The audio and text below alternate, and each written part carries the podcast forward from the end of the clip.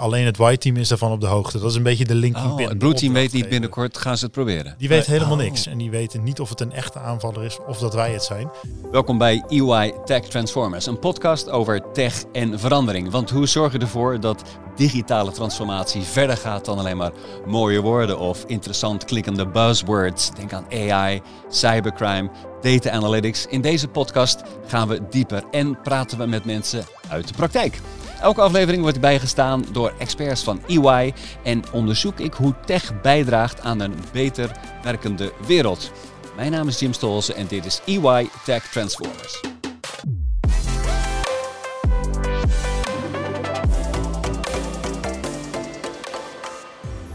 En in deze aflevering gaan we het hebben over cybersecurity. En mijn gasten die zitten hier gebroederlijk naast elkaar aan tafel. Ramon Jansen en Joost Quist, van harte welkom.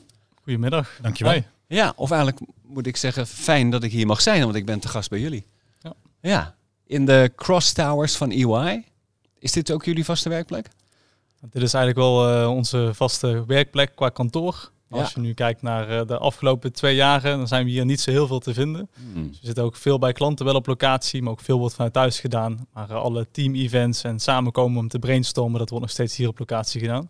Ik snap het. En voor de luisteraars, dit was de stem van Ramon Jansen. En als je op zijn LinkedIn-profiel kijkt, dan regent het afkortingen. O S C E, O S E P, O S C P, C R T P, G A L.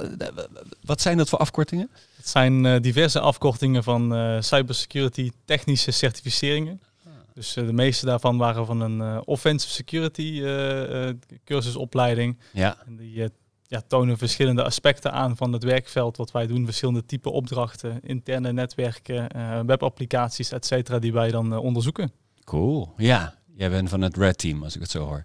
Ik uh, ben van de offensieve kant, ja. Ja, ja. Oké. Okay. En wat betekent dat eigenlijk voor jou, Joost? Wat is jouw rol hier? Ja, goedemiddag. Um, mijn rol is een, een senior manager. Ja. En dat betekent eigenlijk dat ik me bezighoud met de dagdagelijkse operatie van, uh, van onze hele cybersecurity praktijk. Dat doe ik dan samen met mijn collega's. Ja. Vanuit Amsterdam inderdaad. We zitten hier één verdieping boven. Uh, dat is eigenlijk de twaalfde verdieping is onze vaste stack voor het hele cybersecurity team. Ja. En uh, als, als, als manager van het team zorg ik ervoor dat nou, alle collega's, dus de adviseurs, leuk werk hebben, maar ook dat onze klanten natuurlijk uh, op de juiste wijze bediend worden. Dus vraag en aanbod breng ik eigenlijk samen. Ja, precies. En dan vooral op het gebied van consultancy? Consultancy, uh, advieswerk in het cybersecurity vakgebied. Juist. Uh, in de breedste zin van het woord. Dus ja. uh, dat kan om privacyvraagstukken gaan. Uh, dat kan om uh, privacyprogramma's gaan, cybersecurity transformaties uh, en ook echt het technische werk. Uh, het, op, het op zoek gaan naar kwetsbaarheden door middel van uh, penetratietesten en red teaming. Ja. Nou, super cool. Echt heel tof dat jullie mee willen werken aan deze podcast. We gaan meer over jullie te weten komen en meer over jullie werk en ervaringen ook. Misschien dat jullie zelfs ook nog wat uh, kijkjes in de keuken kunnen geven over een case. Daar komen we vanzelf. Eerst dat ik jullie iets beter wil leren kennen. En daarvoor heb ik dilemma's meegenomen. Dit hebben we dus niet afgesproken. Jullie kijken ook blij verrast, uh, zie ik. um, je moet uh, kiezen. En we beginnen en daarna kunnen we wel nuanceren. Um, we beginnen bij uh, Ramon. iOS of Android? Android. Android, ja. Allebei Android. Oké. Okay. Uh, een stelling. Het bedrijfsleven onderschat de dreiging van cyber. Ramon? Uh, eens. Eens. Ook eens. Ook eens. Tot nu toe zijn jullie eensgezind. Sorry, ja. Het ja. is heel saai, maar zit op dezelfde lijn. Een andere keuze. Vergaderen via Teams. Uh, in het echt. Of nee, liever de metaverse. Teams is voor mij voldoende. Teams? In het echt. Ja, Joost in het echt. Oké, okay, daar verschillen jullie gelukkig. En uh, nog eentje. Ik ben bij E Y gaan werken omdat ik mezelf al over een paar jaar als partner hier zie. Of een andere reden? Andere reden. Joost? Ook een andere reden. Ook een andere ja, reden. Okay. Dat ga ik toelichten dan. Dat ga je toelichten, ja. Wil je dat gelijk nu al doen? Ja, nou ja, je gaf net aan, heb je gelijk partnerambities als je bij E Y komt werken? Uh, daar ben je denk ik helemaal niet mee bezig. Mm. Ik ben zelf uh, meer dan nou, ongeveer tien jaar geleden uh, gestart bij E Y. Echt als, uh, als een junior consultant uh, in het team. Daarvoor uh, uh, heb ik uh, mezelf gespecialiseerd in de, in de mechatronica. En heb ik ook nog een poosje als, als netwerkengineer gewerkt. Maar toen ik hier kwam, kwam ik echt als consultant, als adviseur. Uh, en wilde ik me verder ontwikkelen binnen, binnen het cybersecurity vakgebied. Uh, heel eerlijk gezegd, ik wist niet eens dat er, dat er een partner was bij E Y en dat er een partnerstructuur was. Dus op het moment dat je, als je echt als junior, als consultant binnenkomt, hou je je eigenlijk helemaal niet bezig met dat, uh, met dat soort zaken. Nee. Dus dat was ook absoluut niet de reden dat ik uh, hier ben gaan werken. Nee, maar nu je hier eenmaal zo zit en je ziet uh, hoe het hier werkt, is dat nu veranderd? Is dat veranderd? Nou, misschien wel, misschien niet. Um, je wil natuurlijk altijd uh, doorgroeimogelijkheden hebben. En uh, op een gegeven moment is partner ook wel een logische doorgroeimogelijkheid. Ja. Um, voor mij is het wel belangrijk dat ik elke dag bezig ben met de techniek. En uh, je ziet wel dat het makkelijker is op het moment dat je nog meer in de operatie zelf uh, bezig bent. Dus dat je meewerkt op opdrachten. Ja. Uh, en dat, uh, dat doe ik nog elke dag heel erg graag. Ja. Dus uh, vandaar. Ik hoor het. En Ramon, wat, wat deed jij voordat je bij E Y werkte?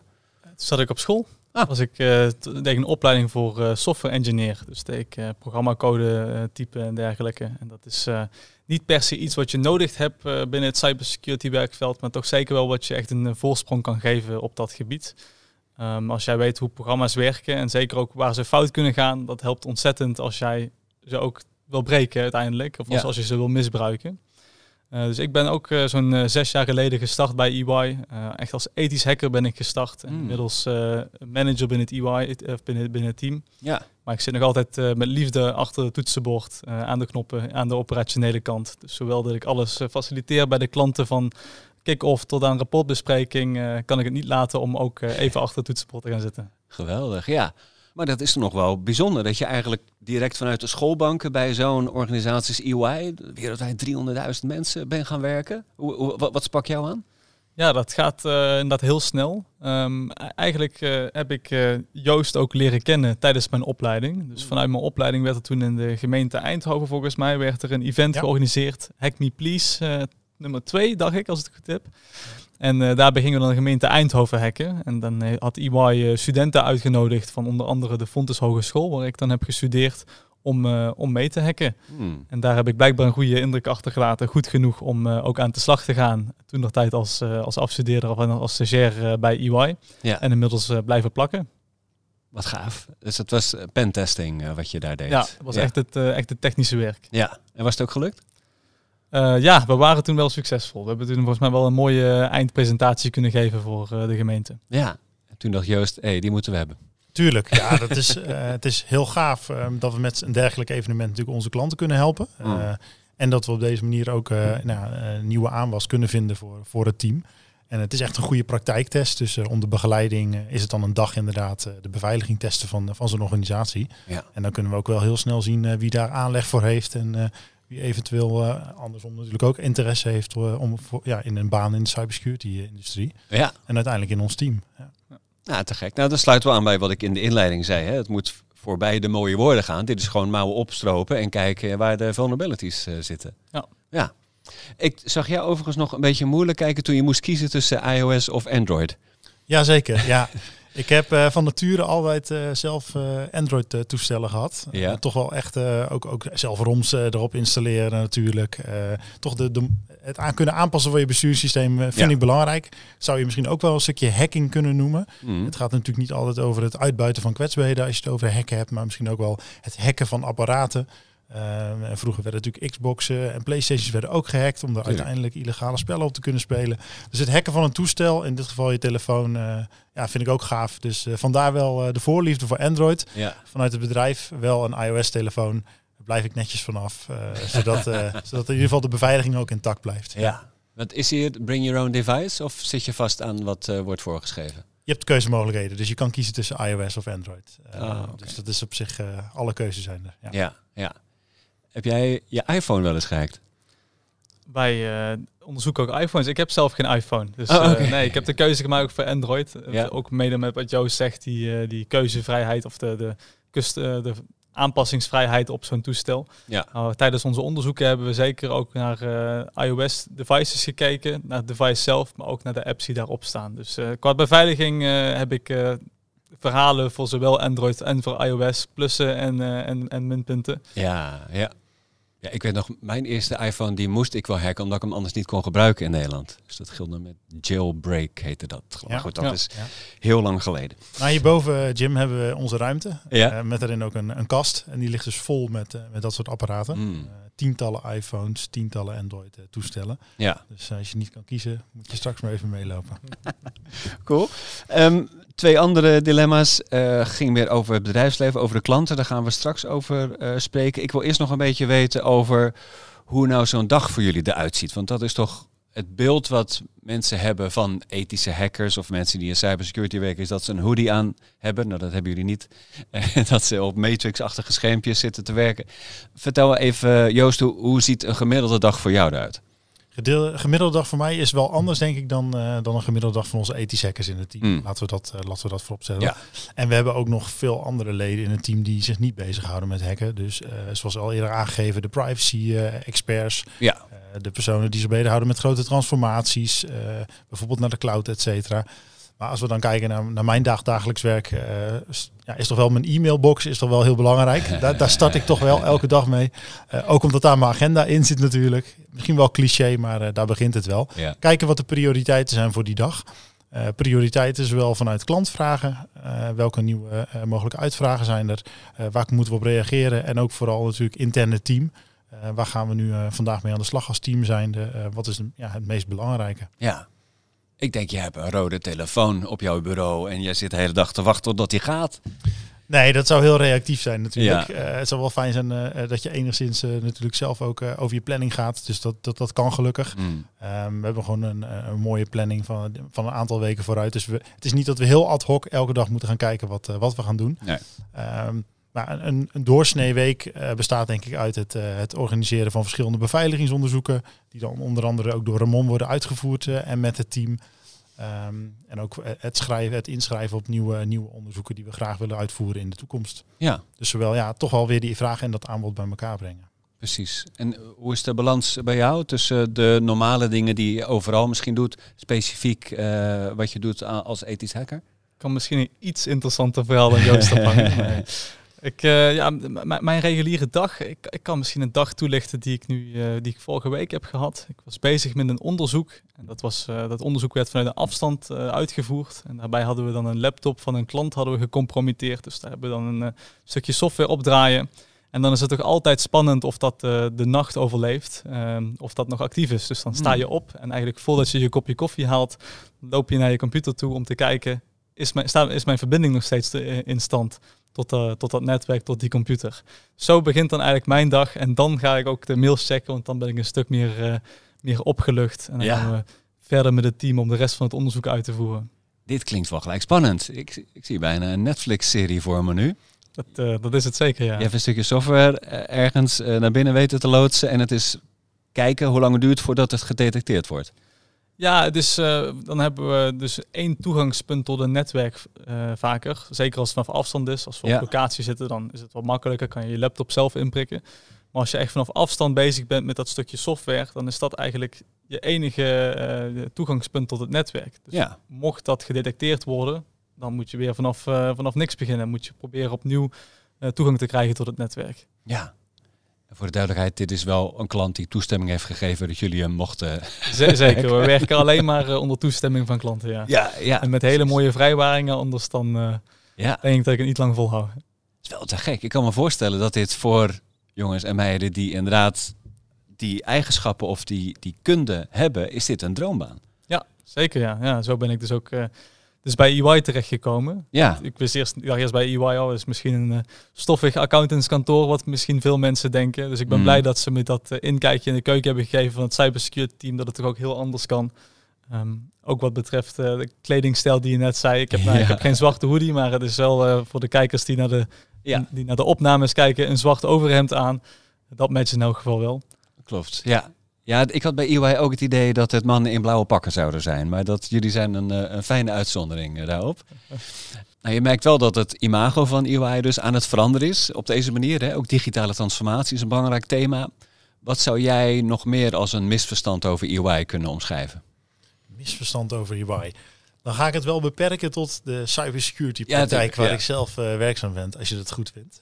Um, Ja, inderdaad, de pakken. Je haalde het net al eventjes aan. Uh, als we één à twee keer per jaar een pak aan hebben, dan, uh, dan is het toch echt wel veel. Uh, vaker, vaker niet, zou ik willen zeggen. Uh, de hoodie hebben we ook zeker wel aan. Um, we hebben bijvoorbeeld uh, pizza-sessies of, of, of nerd-sessies, zoals we ze zelf noemen. Uh, dat is echt een moment waar we eigenlijk als, als alle techies van, uh, van het team zijn er bij elkaar komen. Uh, we proberen dat zeker één keer in de maand te doen. Uh, bijvoorbeeld op een vrijdagmiddag. Uh, daar komen we samen om uh, een Capture the Flags te doen. Uh, bijvoorbeeld een Hack the Box. Uh, ja. Dan pakken we een machine of een uitdaging. En gaan we met z'n allen proberen om, uh, om toch echt zo'n zo'n machine te kraken. Ja. Uh, om, en al die kennis bij elkaar te brengen. Dan hebben we absoluut geen, uh, geen pak aan. Maar dan, uh, dan hebben we gewoon een, een hoodie aan met z'n allen. Uh, dus dat is eigenlijk wel punt, uh, punt één. Uh, ja. Ten tweede... Um, wordt altijd gezegd, het is keihard werken, geen overuren. Nou, dat, uh, d- daar ben ik het ook niet mee eens. Uh, zeker als, als consultant uh, telt dat bij ons niet. Uh, en krijg je ook netjes je overuren. Mm. Uh, is misschien wat, uh, wat overdreven om dat te benoemen. Maar ik wil toch wel gezegd hebben, als je mij de vloer geeft om, om wat uh, zaken mm. te debunken. Ik zie het al voor me in de comments inderdaad. Ja, altijd. Geen negen tot vijf, tachtig uur per week werken. Nee, dat is, het, is gewoon, het is gewoon hard werken, maar het is ook heel veel, heel veel lol hebben met elkaar. Mm. Uh, en ook zeker op die, uh, als we kijken naar de team-events uh, die we de afgelopen tijd hebben gedaan. Ik kan ze niet allemaal benoemen, maar uh, want ik weet ze niet allemaal meer. Maar Formule één hebben we laatst nog gedaan. Uh, we hebben laatst een, een escape room gedaan met het hele team. Heel gaaf. Met, oh. uh, kon je met, met veertig man kon je één escape room uh, kon je doen. Uh, wat hebben we nog meer gedaan? Kart, uh, de skitrip. De skitrip natuurlijk, die, uh, die elk jaar plaatsvindt. Dus we hebben best wel veel sociale activiteiten voor uh, nou, toch wel uh, het, het type mens. Hè? Uh, ja. Als je kijkt naar de nerd, is toch wat misschien meer introvert. Uh, waarbij we toch echt uh, nou, ja, toch wel heel veel sociale dingen doen met z'n allen. Ja, we zijn en, wel ja. echt op zoek naar de sociale nerd, ook echt voor ons team. Ja. Ja. De gemiddelde E Y'er uh, tijdens de skitrip, die uh, ja, is heel sociaal, uh, heel echt naar buiten getreden. Uh, Het is, was zeker een leuk event om ook weer wat mensen buiten je team te leren kennen. En ja, je gaf al aan, uh, E Y is ontzettend groot, driehonderdduizend mensen. Ik ken niet al die driehonderdduizend mm. mensen. We hebben wat samenwerkingen binnen Europa, binnen de verschillende cybersecurity teams. Maar ook je binnen Nederland werk je gewoon met de verschillende afdelingen samen. Dus uh, het is uh, een heel grote familie. Ja, de droombaan is dat ook. Want ik merk dus dat jij hebt Ramon ooit...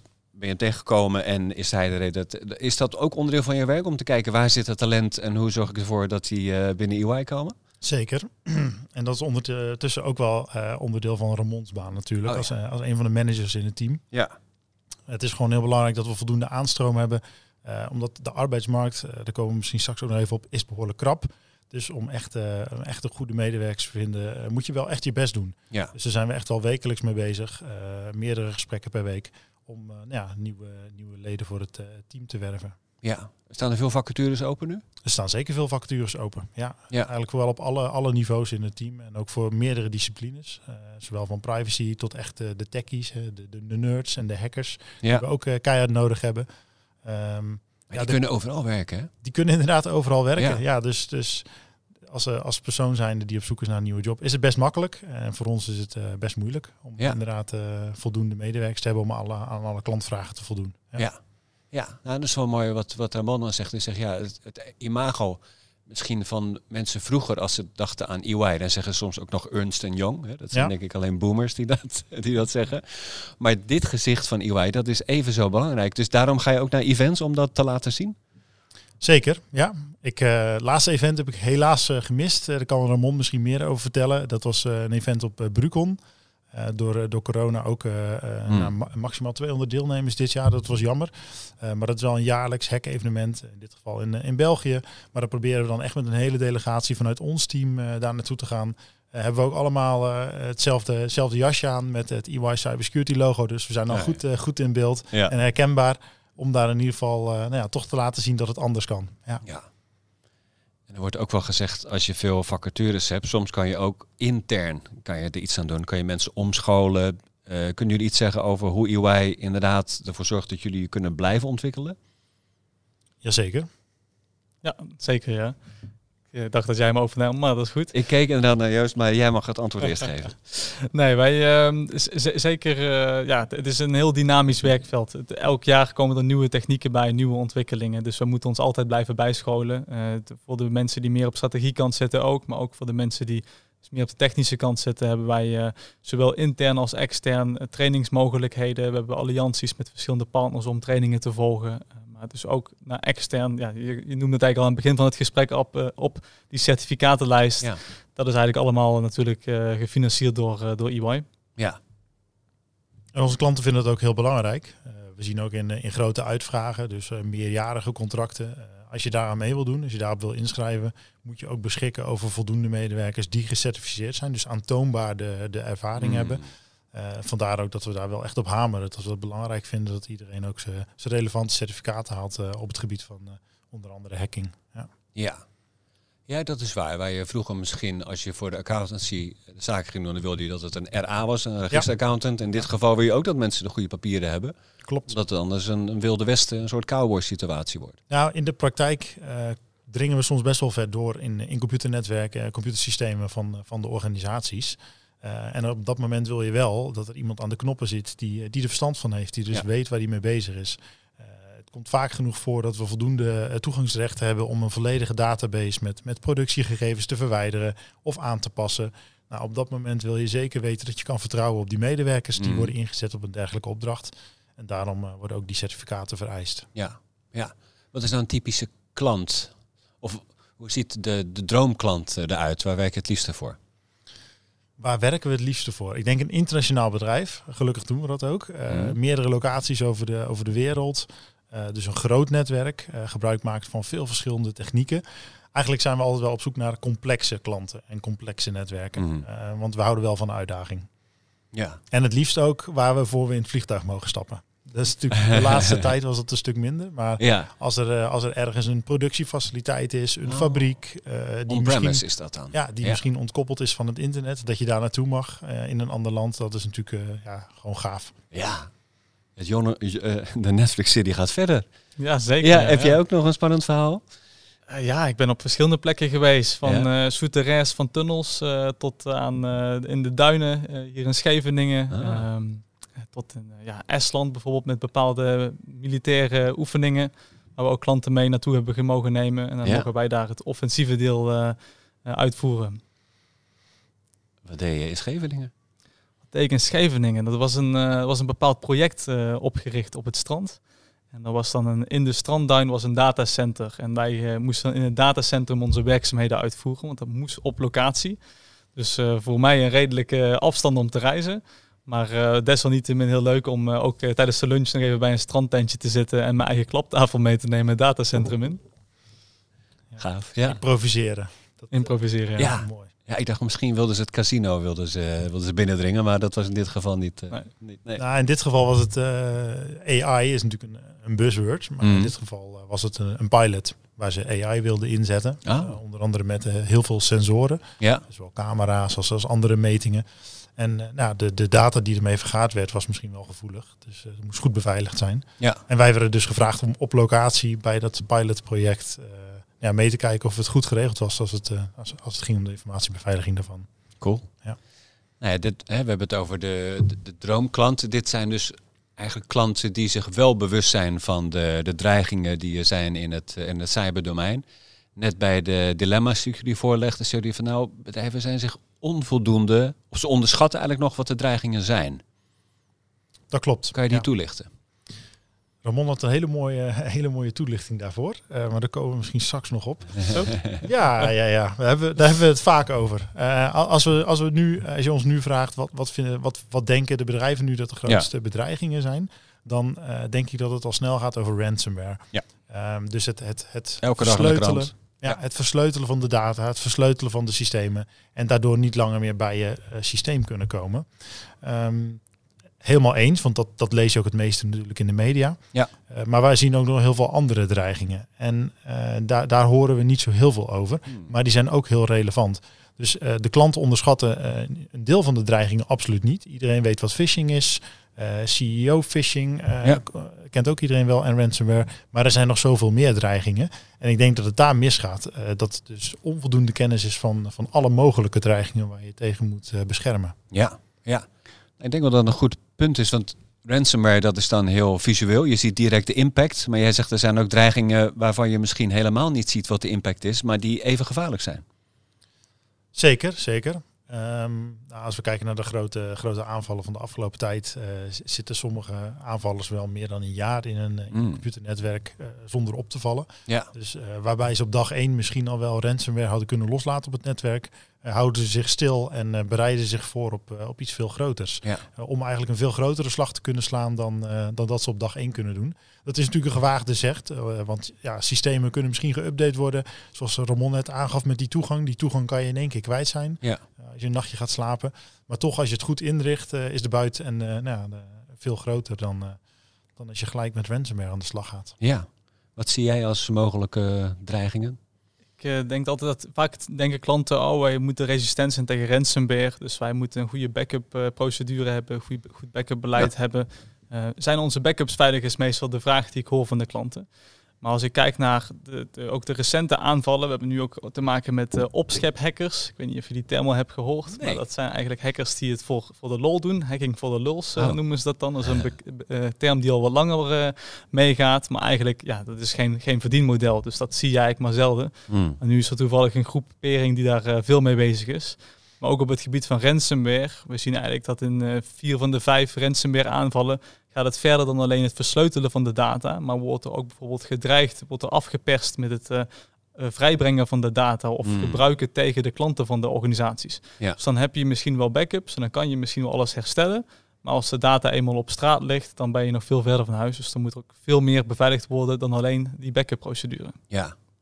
Zeg eens eerlijk, als er dan zoiets gebeurt als uh, log four j of uh, net als met Okta nog uh, recent.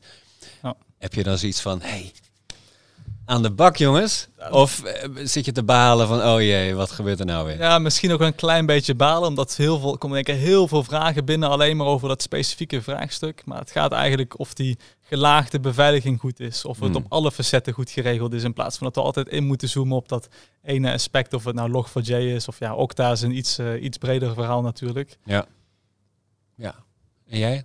Ja, never waste a good incident zou ik zeggen. Dat, uh, dat zie je veel. Uh, dat is het uh, bordje wat bij de C I S O op, uh, op de muur hangt. Ja. Um, dus ja, het is altijd goed voor de bewustwording. Uh, en dat vind ik wel belangrijk. Uh, uh, ook al wordt één bedrijf gehackt, laten de andere bedrijven daar dan van leren alsjeblieft. Uh, dan, dan hebben we er nog wat aan. Ja. Uh, dus dat is, uh, dat is wel belangrijk. Ja. Uh, daarom duiken we ook wel altijd in, de, in dit soort verhalen. Uh, als we dat dan lezen, dan uh, gaan we gelijk kijken wat is er aan de hand. Hoe kunnen wij nou, de, deze informatie weer gebruiken om onze eigen klantenkring mm. beter te beveiligen tegen dit soort, uh, tegen dit soort aanvallers. Ja. Ja, daar zeg je wat. Ik kan me nog herinneren, dat is al, ik denk wel tien jaar geleden, dat... dat een C E O van een groot Nederlands bedrijf zei... ja, ik snap niet waarom we zoveel geld besteden aan, aan de C I S O... want ja, we worden nooit gehackt. Ja, dat is omdat we zoveel geld besteden daaraan. Ja. Is dat iets wat jij herkent, dat het lastig is om de business case te maken? Uh, afhankelijk van, uh, van het verdienmodel van het bedrijf, denk mm. ik. Um, als je heel veel zaken produceert misschien... Uh, dus met, vooral met, met, met fabrieken te maken hebt... die niet aangesloten zijn op het internet... Uh, zou je misschien nog een heel eind komen... met een, met een beperkt uh, informatiebeveiligingsbudget. Ja. Op het moment dat jij een, uh, een, nou, een bedrijfsmodel hebt... wat volledig online is... Uh, denk bijvoorbeeld aan een Uber of, of een ander platform... Uh, een marktplaats, om het zo maar te zeggen... dan ben je natuurlijk veel meer afhankelijk van, uh, van I T en die I T-middelen. Ja. En zal dus ook gewoon het budget natuurlijk uh, evenredig... Uh, daarvoor beschikbaar moeten zijn. Dus dat... De, Dus de, het gaat om de business case uiteindelijk. Uh, wat wil je beschermen uh, en wat zet je er tegenover? Ja. Ja. En daar zijn ook wij voor. Wij zijn daarvoor de bedrijven die denken... Hm, misschien gaat het niet helemaal goed uh, binnen onze beveiliging. Laten we eens een onderzoek laten uitvoeren door, uh, door de mannen van E Y.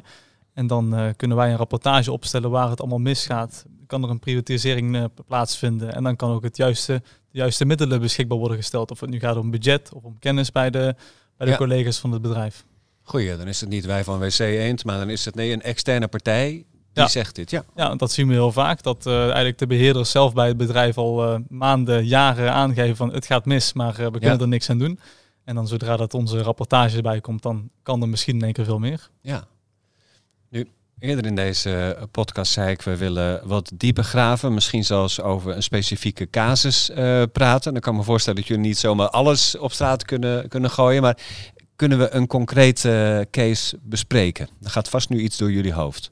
Ja, ik kan me wel iets bedenken met het onderwerp wat we net ook hadden. Met uh, niet alleen maar beschermen, maar ook daarna hoe kan ik het detecteren? Ja. Als Joost aangaf van een hacker kan misschien al een jaar in je netwerk zitten om zijn, uh, zijn, zijn, zijn rechten uit te breiden, bijvoorbeeld om de impact te verhogen.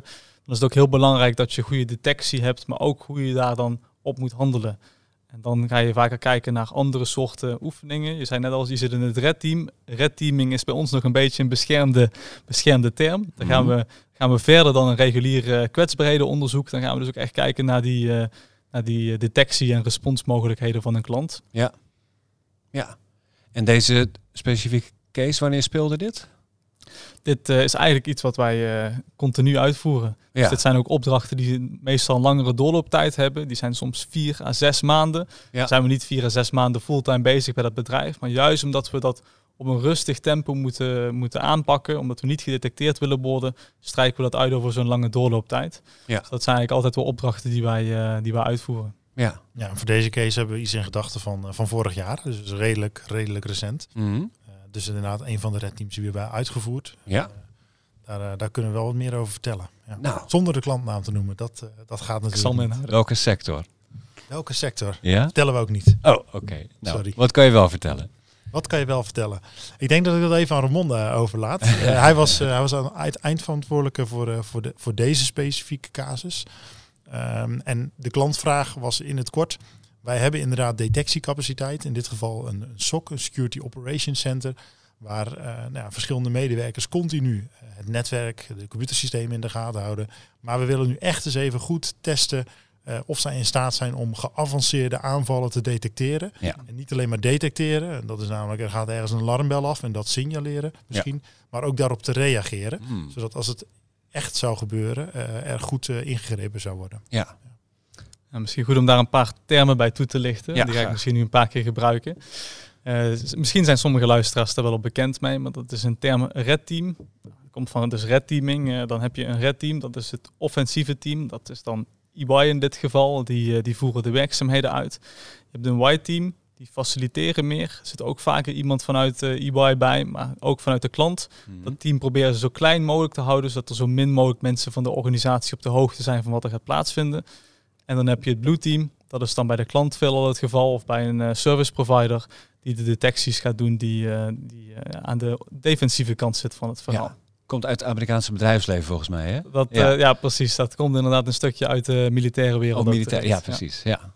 Ja, dus uh, bij dat soort opdrachten maken we eigenlijk altijd gebruik van uh, de laatste, nieuwste technieken. Want uh, ja, alles gaat in real-time tegen elkaar. Het is echt een kat-en-muisspel. Niet alleen een kat-en-muisspel met uh, de makers van het antivirusproducten, maar dus ook een kat-en-muisspel met het bedrijf uh, in die situatie echt. Ja, ik gaf het net al aan bij die reguliere dag een beetje. Van de druk staat altijd heel hoog, want als je eenmaal wordt gepakt en je hebt geen, niks meer om op terug te vallen, dan moet je weer vanaf het begin beginnen. Ja. En wat was de vraag van de klant in, in, in dit geval? Vroeg die hier letterlijk om? Ja, die, die, die, die vragen dan hierom. Dat zijn meestal klanten die al Uh, iets vaker van dit soort onderzoek hebben laten uitvoeren, of iets beter beeld al hebben van hun netwerk, iets hoger al qua, qua volwassenheid staan op het cybersecurity gebied, die zich minder zorgen maken om die, die bescherming. En dus ook meer willen kijken van, nou, wat nou als er wel nog iets doorkomt, kunnen we dat dan ook daadwerkelijk detecteren? Zijn we dan ook snel genoeg om daarop, uh, om daarop te reageren? reageren ja. Ja, bij dat soort onderzoeken, ja, dus de, de nieuwste technieken, dus uh, een leuke techniek waar wij uh, een uh, uitzondering bij hebben. Dus uh, denk een unieke uitzondering vanuit Microsoft is dat wij uh, een techniek genaamd domain fronting mogen, mogen gebruiken binnen de cloud. Domain fronting. Domain fronting, ja. Hmm. Dus dat we eigenlijk um, gebruik maken van de, de services van Microsoft zelf om ons voor te doen als zijnde uh, Microsoft of andere cloud uh, leveranciers hebben vaak ook dit soort mogelijkheden. Waardoor het eigenlijk voor een bedrijf onmogelijk is om ons verkeer te onderscheiden van het reguliere verkeer wat, uh, wat van dat soort grote cloud, cloud providers uh, ja. afkomstig is. En dat is dus eigenlijk een, uh, een, een iets waar je voor uh, verbannen kan worden op Azure en op andere cloud, uh, clouddiensten. Als je het zonder toestemming doet. Als je het zonder toestemming ja. doet. Maar ja, kijk, als een kwaadwillende dat een week lang kan gebruiken die techniek en daarna wordt verbannen en een nieuwe account aanmaakt, ja, dan willen wij het natuurlijk ook kunnen gebruiken. Ja. Dus daar hebben wij dan speciale regelingen voor getroffen dat wij dat Uh, ook mogen gebruiken, dat soort leuke technieken. Dat is wel te gek. In, ja, in, in mijn lekentaal, het is, je komt op de whitelist, dus je hoeft minder moeite te doen om, om binnen te komen. Ja, ja dus ja. Uh, ja, een bedrijf kan eigenlijk bijvoorbeeld niet Microsoft blokkeren. Dan, nee. dan gaat alles stuk. Dus uh, op die manier wordt het heel lastig en jullie om mogen ons te blokkeren en om ons ja. te blokkeren. Ja. ja, en wat was het resultaat? Uh, nou, de resultaten zijn, uh, nou, ik, ik wil niet per se zeggen goed. Zo, zo'n, zo'n onderzoek, zo'n red teaming onderzoek is nooit falen of slagen eigenlijk. Mm. Uh, er wordt niet, uh, een, een, een, een bedrijf wordt niet in één keer van het internet afgesloten als ze die oefening niet halen. Het is echt voor het bewustzijn en uh, ja, er zijn altijd verbetermogelijkheden. Dus we doen ook altijd zo'n oefening, ronden we af met iets wat we noemen een hot wash-up. Waar we dan samen met het blue team, dus het red team en het blue team, en ook het white team natuurlijk, die gaan dan samen bij elkaar zitten en vertellen wat is er nou eigenlijk allemaal uitgevoerd, wat hebben jullie gedetecteerd, wat hebben wij gedaan, hoe kunnen we ja, eigenlijk allebei van elkaar leren. Uh, hun een betere beveiliging en wij bij een vervolgonderzoek bij een andere klant of bij diezelfde klant uh, in de toekomst wat beter maken. En misschien om daarop in te haken, Ramon, bij een red team spreek je van tevoren met de klant een paar vlaggen af. Uh, je, je vroeg net ook van, wat was nou de klantvraag? Nou, de klantvraag ja. was nummer één. Hoe goed zijn wij in staat om die, die geavanceerde aanvallen te detecteren? En vervolgens maak je dus een, samen met de klant een risicoanalyse en ga je bepalen, maar wanneer is dan zo'n geavanceerde aanval geslaagd? Ja. Ja, als ze in de klantdatabase A komen of financiële gegevens in, in, in een ander systeem. Capture the flag. Capture the flag Capture eigenlijk. The flag, ja. En, en ja. dan op die manier uh, definiëren we verschillende vlaggen. Uh, verschillende scenario's en, en die gaan we dan ook proberen na te streven uh, en te ja. behalen tijdens de uitvoering ervan. Te beginnen met wat makkelijkere en uiteindelijk misschien wel ja, de, de prijs of het, het, het hoofddoel. Misschien echt wel die financiële gegevens of het kunnen overmaken van uh, bijvoorbeeld een financiële transactie in, in een bepaald systeem. Ja, en ben jij de onderdeel van het red team of het white team? Speel je mee met de blauwe? Ik uh, speel eigenlijk uh, alleen mee met het white team. Ja. Okay. En, en misschien in de hot wash-up uh, op het moment dat alle teams samenkomen. Dus wat echt op het einde dat, uh, dat uh, zoveel mogelijk synergie wordt bereikt tussen de aanvallende partijen en de verdedigende partijen. Ja. Zodat iedereen maximaal van elkaar kan leren. Ja. Um, het, voor de red teamen ben ik zelf een beetje afgehaakt. Ik ben zelf wel ethisch hacker geweest. Maar je moet echt bijblijven met uh, de allerlaatste technieken. Uh, dat is me net even niet meer gelukt. Het zou misschien wel weer lukken als ik er heel veel tijd in zou steken. Maar ik moet eerlijk bekennen, dat, dat lukt gewoon even niet meer. Uh, dus daar heb ik gelukkig Ramon voor uh, en andere teamleden. Ja, uh, in jouw dus tijd vooral... was er nog geen domain fronting. Dat klopt. Althans, ja. ik was me er niet van bewust. Nee. Uh, maar dat is dan wel tien jaar geleden. Hadden we weer andere mogelijke manieren om binnen te komen. Ja. Uh, dus met name het contact met de opdrachtgever uh, om, om uh, nou, afspraken te maken over dit soort opdrachten. Uh, omdat het natuurlijk ook uh, snel kan escaleren. Ja. Uh, zeker op het moment dat daar ook uh, fysieke uh, componenten uh, onderdeel van uitmaken. Een soort van mystery guest, waar we ook proberen fysiek uh, in te breken bij sommige ja. bedrijven. Dat kan echt misgaan. Uh, de beveiliging kan gebeld worden, de politie kan gebeld worden. En voor je het weet uh, heb je, heb je met dingen te maken uh, die ja, van tevoren helemaal niet uh, te overzien waren. Dat wil je natuurlijk zoveel mogelijk voorkomen. Dus daarom is goed klantcontact met een aantal contactpersonen wel echt belangrijk. Ja. Om uh, tot een goed eindresultaat te komen. Want dat doe jij wel nog, fysieke, fysieke gedeelte. Ja, als er mystery guest uh, uh, aanvallen zijn, dan uh, doe ik graag mee. Ja. Ja. Hm. Nou, jezelf vermommen om ergens proberen binnen te komen is natuurlijk super spannend. Uh, in coronatijd ook wel super lastig natuurlijk, omdat niemand meer naar kantoor ging. Ja. Maar uh, dat zijn wel uh, de kersen uit, uh, uit de pap. Nee, de krenten uit de pap. Nou, ik reken het allebei goed, want je zit erbij te kijken alsof je ervan zit te smullen. Ja, dus dat heerlijk. Is goed. Ja. Ja. En... Maken jullie ook gebruik van technieken als social hacking? Dus gewoon eens even opbellen en hallo met Piet van de beveiliging. Uh, ik ben mijn pasje kwijt, ik noem maar iets. Vooral phishing, denk ik. Uh, hmm. um, bellen doen we niet zo heel veel, af en toe. Ja, we hebben, het is trouwens wel gelukt. We zetten het alleen in als het echt nodig is, laat ik het zo zeggen. Um, phishing is nog steeds effectief. Uh, zeker als we spearfishen, dus echt gericht op een aantal personen hmm. binnen de organisatie en niet de volledige organisatie uh, op hetzelfde moment. Kan je een voorbeeld geven van wat zo'n spearfishing attack is? Spearfish, ja, zeker. Uh, dan, dan kijken we naar een organisatie uh, en vaak afhankelijk dan even van het doel. Hè. Uh, bedoel, is het doel de financiële afdeling? Is het misschien wel intellectual property uh, wat, wat nagestreefd moet worden? Dus afhankelijk daarvan ja. uh, doen we eerst onderzoek, reconnaissance. Uh, met, vooral via het internet. Kijken wie, wie welke afdeling werkt, mm. uh, wie het meest interessant is. Of misschien wel het meest, uh, nou ja, uh, het meest interessante doel is, is die het als eerste misschien wel op een phishing uh, link zou klikken. Ja. En op dat moment uh, kijken wat de beste methode is om die persoon aan te vallen. Uh, dat kan zelfs ook uh, door middel van U S B-dropping. Uh, een mm. U S B-stickje ergens laten, laten liggen met erop een stukje malware. Misschien een, een spreadsheet met daarin wat, uh, wat kwaadwillende macro's. Ja. Helemaal afhankelijk van de situatie uh, pakken we dus een methodiek die het beste daarop aansluit. Toch wel vaak via het internet, omdat dat toch wel makkelijk is. En sturen we inderdaad een, een phishing mail uit die eigenlijk niet van echt te onderscheiden is. Ja, ik wil ook bij E Y werken. Zeker. Nou, dat kan als je dit interessant ja. vindt. Ja, we zijn op zoek naar... Nee, ja, dit is natuurlijk super interessant. Ja. En ik kan me ook voorstellen dat het voor de, de opdrachtgever... dat die dat ook best spannend vindt. Wat, wat, hoe, hoe gaan die gesprekken ongeveer? Dan geven ze grenzen aan of zeggen ze op een gegeven moment... nou, oké, okay, kijk maar wat je kan vinden. Naast die uh, Capture the Flag omschrijving. Ja, bij zo'n bij zo'n red teaming uh, opdracht is het een stuk meer carte blanche. Dan kunnen we eigenlijk... vrijwel alles doen. Natuurlijk hebben we bepaalde aspecten hebben we buiten scope geplaatst. Wat Joost ook aangaf, nu tijdens de coronatijd was vaker fysiek op locatie, was dan niet meer mogelijk. Omdat mm. er bijvoorbeeld niemand was. En dan viel het heel snel op dat we daar waren. ja. Maar daar probeer je eigenlijk zoveel mogelijk open te laten, zodat het zo realistisch mogelijk heeft. Want een echte aanvaller heeft meestal ook geen grenzen in mm. dat aspect. Nee. Ja, spelregels, daar houden kartellenden zich niet aan. Dus nee. dat, uh, ja, we, we hebben er ook zo min mogelijk nodig eigenlijk. We moeten natuurlijk wel onszelf aan de regels houden van de wet. Ja. Uh, dat is soms al een grijs gebied. Uh, computervredebreuk is in principe strafbaar natuurlijk. Maar omdat wij gevrijwaard worden voor, uh, voor die werkzaamheden... Ja. mogen wij wel uh, de, de, de acties uitvoeren.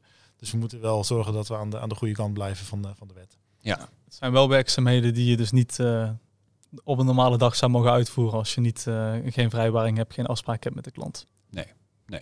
En dat geldt ook voor phishing en wat we net hebben besproken natuurlijk. Ja, ja.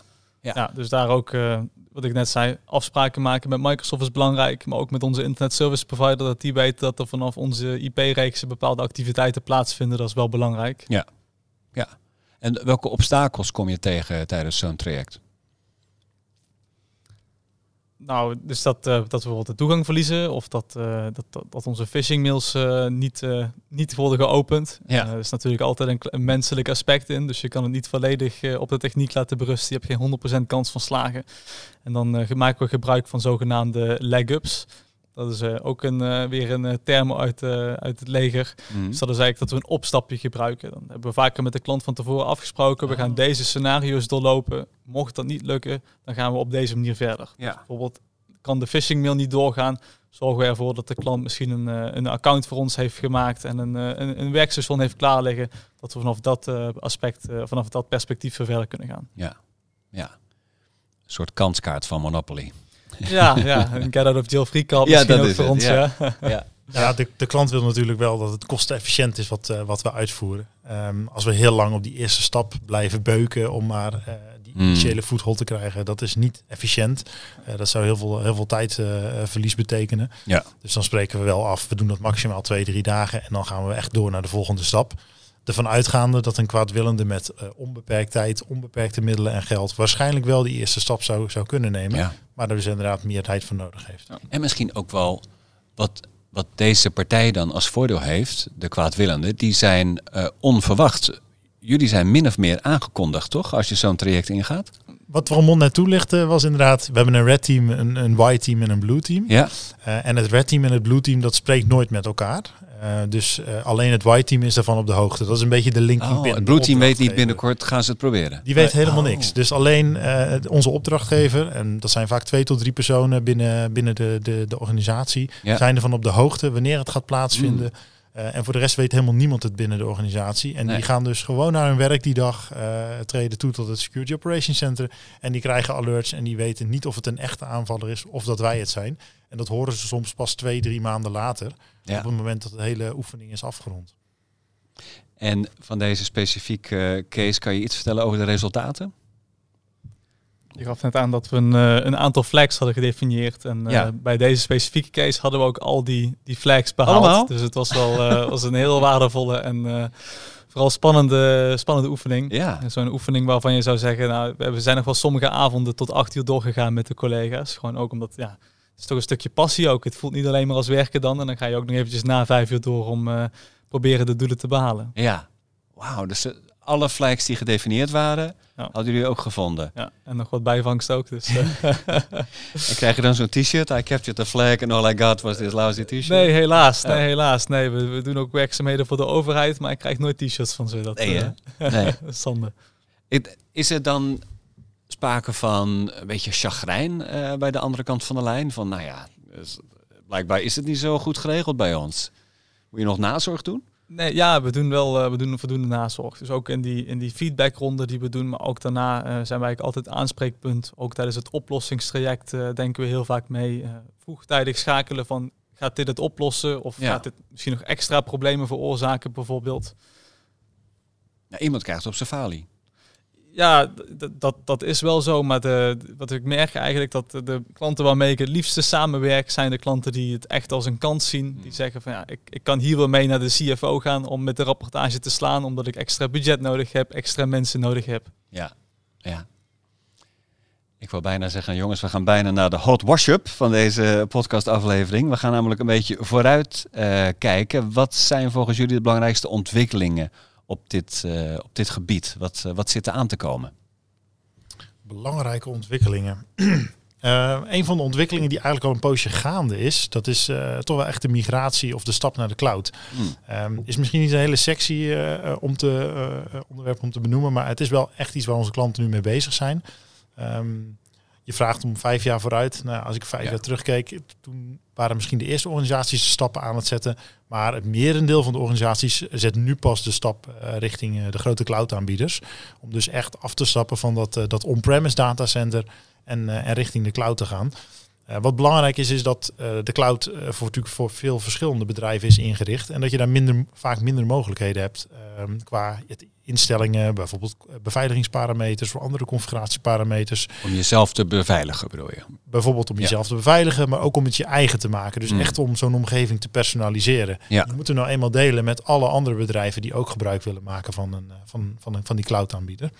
Uh, dus wat we vaak zien is dat, dat bedrijven nog wel uitdagingen hebben om alle uh, beveiligingsmaatregelen die ze hebben getroffen in hun datacenter, dus on-premise, Uh, misschien wel vaak bij het kantoor of in een datacenter in Nederland of, uh, of ergens anders, om die ook juist mee te nemen richting een nieuwe cloud, uh, cloud-omgeving. Ja. En ze ook daar weer uh, op een dusdanige manier te activeren of te implementeren, dat in ieder geval het beveiligingsniveau uh, hetzelfde blijft of ja. verbetert. Waarbij de, de cloud provider weer zal zeggen van nou, gaan we niet te veel personaliseren, want wat wij leveren is juist zo goed, omdat het voor iedereen strak dicht is gezet. Klopt, klopt. Uh, het is natuurlijk helemaal afhankelijk van het, het cloudmodel wat je afneemt. Ik wil niet te veel in detail gaan of het nou een I A S, een, mm. een P A S of een SaaS-oplossing betreft. Maar uh, het is wel echt belangrijk om uh, op het moment dat je daar gebruik van maakt, om toch goed naar alle parameters en instellingen te kijken. Ja. Omdat het niet betekent dat de standaard opties die, uh, die geconfigureerd zijn of de standaard waarden, dat dat het meest veilige zijn. Um, security by design, heel belangrijk. Ik denk niet dat het altijd van toepassing is uh, op elke cloud-applicatie. En het kan vaak altijd nog net even beter. Ja. Wat zie jij als belangrijke trends? Inderdaad, je mag best vijf jaar vooruit kijken. Ja, ja, ik kijk ook vijf jaar ook weer achteruit. Maar ik denk ook wel dat dat vooruit ook wel uh, zo zou blijven. Uh, als ik kijk, toen ik uh, startte bij E Y, toen uh, was het nog relatief simpel om een stukje malware te maken. Uh, dat zeg ik natuurlijk, dat is misschien niet voor iedereen zo. Maar voor mij was dat toen altijd nog relatief simpel. En we zien nu eigenlijk wel echt een heel grote ontwikkeling op het gebied van uh, antivirustechnologie en ook E D R-oplossingen. Uh, Uh, wat is het verschil tussen antivirus en E D R? Antivirus kijk ik voornamelijk naar bestanden. Ik kan tegenwoordig kan ik duizend bestanden maken in een fractie van een seconde die allemaal hetzelfde doen, maar net iets anders eruit zien. En die E D R-oplossingen die kijken ook meer naar het gedrag van onze, van onze malware, van onze agents die we hebben op dat soort systemen, om ons daarop te detecteren. En dat zie ik wel heel hard vooruit gaan. Maar nog steeds wil ik niet uh, aanbevelen dat uh, elke klant kan zeggen, oké, okay, dus ik heb mijn goede oplossing en dan ben ik veilig. Want er zijn nog steeds voldoende manieren om uh, de diverse E D R-providers uh, te omzeilen. Ja, waar staat E D R voor? Endpoint Detection and Response. Zeker te weten. Ah, okay. ja, ja. Nou ja, zo leren we allemaal weer wat bij. Ja. Wat goed. Dat moet ik even graven. Nou, ja. Vaak hoor je het ook in combinatie met uh, Next Generation Antivirus. Mm-hmm. Uh, dus... dus de volgende stap na antivirus. Uh, ja. dat, dat is waar veel bedrijven nu mee bezig zijn. Omdat ze zeggen, een virusscanner alleen, dat is niet meer voldoende. We hebben meer sensoren nodig, meer zicht op, op onze servers, op onze, onze endpoints. De laptops ja. vaak hè, bij mensen thuis. Uh, dat, we, dat we eigenlijk meer in de gaten kunnen houden. En dat we malware, kwaadwillende eren kunnen detecteren. Ja, ja. En dan gaat het om zero days. Die, die, die wil je eigenlijk opsporen of detecteren voordat virusscanners herkent. Ja, vroeger was het dus zo dat een stukje malware eigenlijk duizend keer werd hergebruikt. En als je hem eenmaal had gezien, dan kon je daarna al je klanten er tegen beschermen, omdat ja. je hem opnieuw tegenkwam.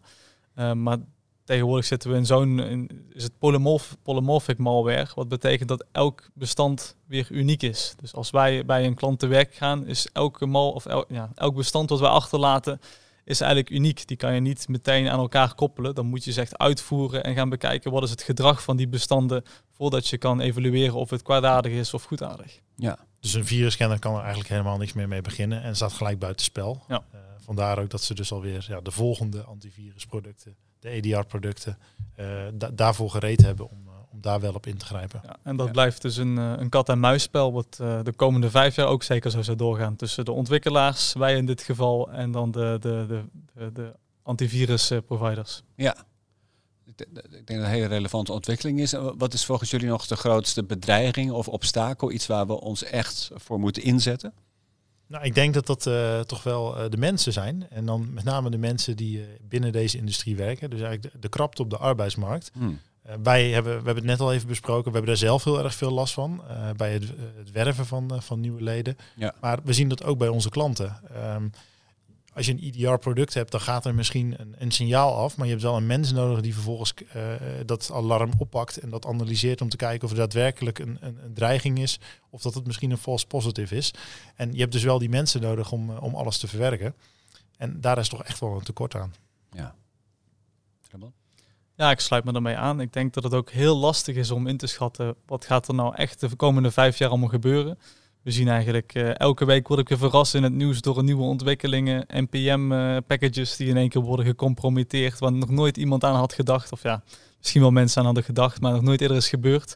Dus uh, de komende vijf jaar, ik durf niet te zeggen hoe het eruit zou zien uh, op cybersecurity gebied. Nee, het is wel zo dat we waarschijnlijk van incident naar incident blijven gaan. Er komt steeds weer iets wat we niet hadden voorzien. Ja. En kan je dat trainen, dat je daar beter op bent voorbereid? Kan je dat trainen? Ik denk het wel, ja. Dus, dus onder andere door die red team oefeningen doen we hmm. dat. Uh, we hebben ook ransomware simulaties, uh, doen we samen met onze klanten. Uh, daarin word je dus echt in een gesimuleerde setting, los van de computer, uh, word je meegenomen wat het, wat het voor een bedrijf betekent uh, als je getroffen wordt door ransomware. Uh, en ook als de ransomware-bende in dit geval uh, dreigt met het uitlekken naar de pers van uh, bepaalde gegevens. Uh, zodat je al je draaiboeken, die je als het goed is hebt liggen, Uh, dat je die weer even bijwerkt of, of valideert dat die nog steeds uh, juist zijn in het geval van uh, een dergelijke infectie of een dergelijke aanval. Ja. Uh, dus vooral van alle incidenten blijven leren en zorgen dat je draaiboeken up-to-date zijn uh, op basis van die nieuwe informatie. Zodat je op het moment dat het gebeurt, dat je weet wat je moet doen. En dat je niet moet nadenken wat je dan misschien moet, uh, moet gaan doen. Mooi, dus voorheen was het uh, stay paranoid, maar nu zeg nee, je moet ook blijven leren, blijven verdiepen, blijven trainen. Op die manier zorg je ervoor dat we allemaal een beetje veiliger blijven. Ja, in het mooie cyberdomein. Ja, ik wil jullie bedanken voor jullie tijd en ook jullie oprechte uh, kennis die jullie hebben gedeeld met het luisteraars. En jullie bedankt voor het kijken. Dit was E Y Tech Transformers. Tot ziens bij de volgende podcast.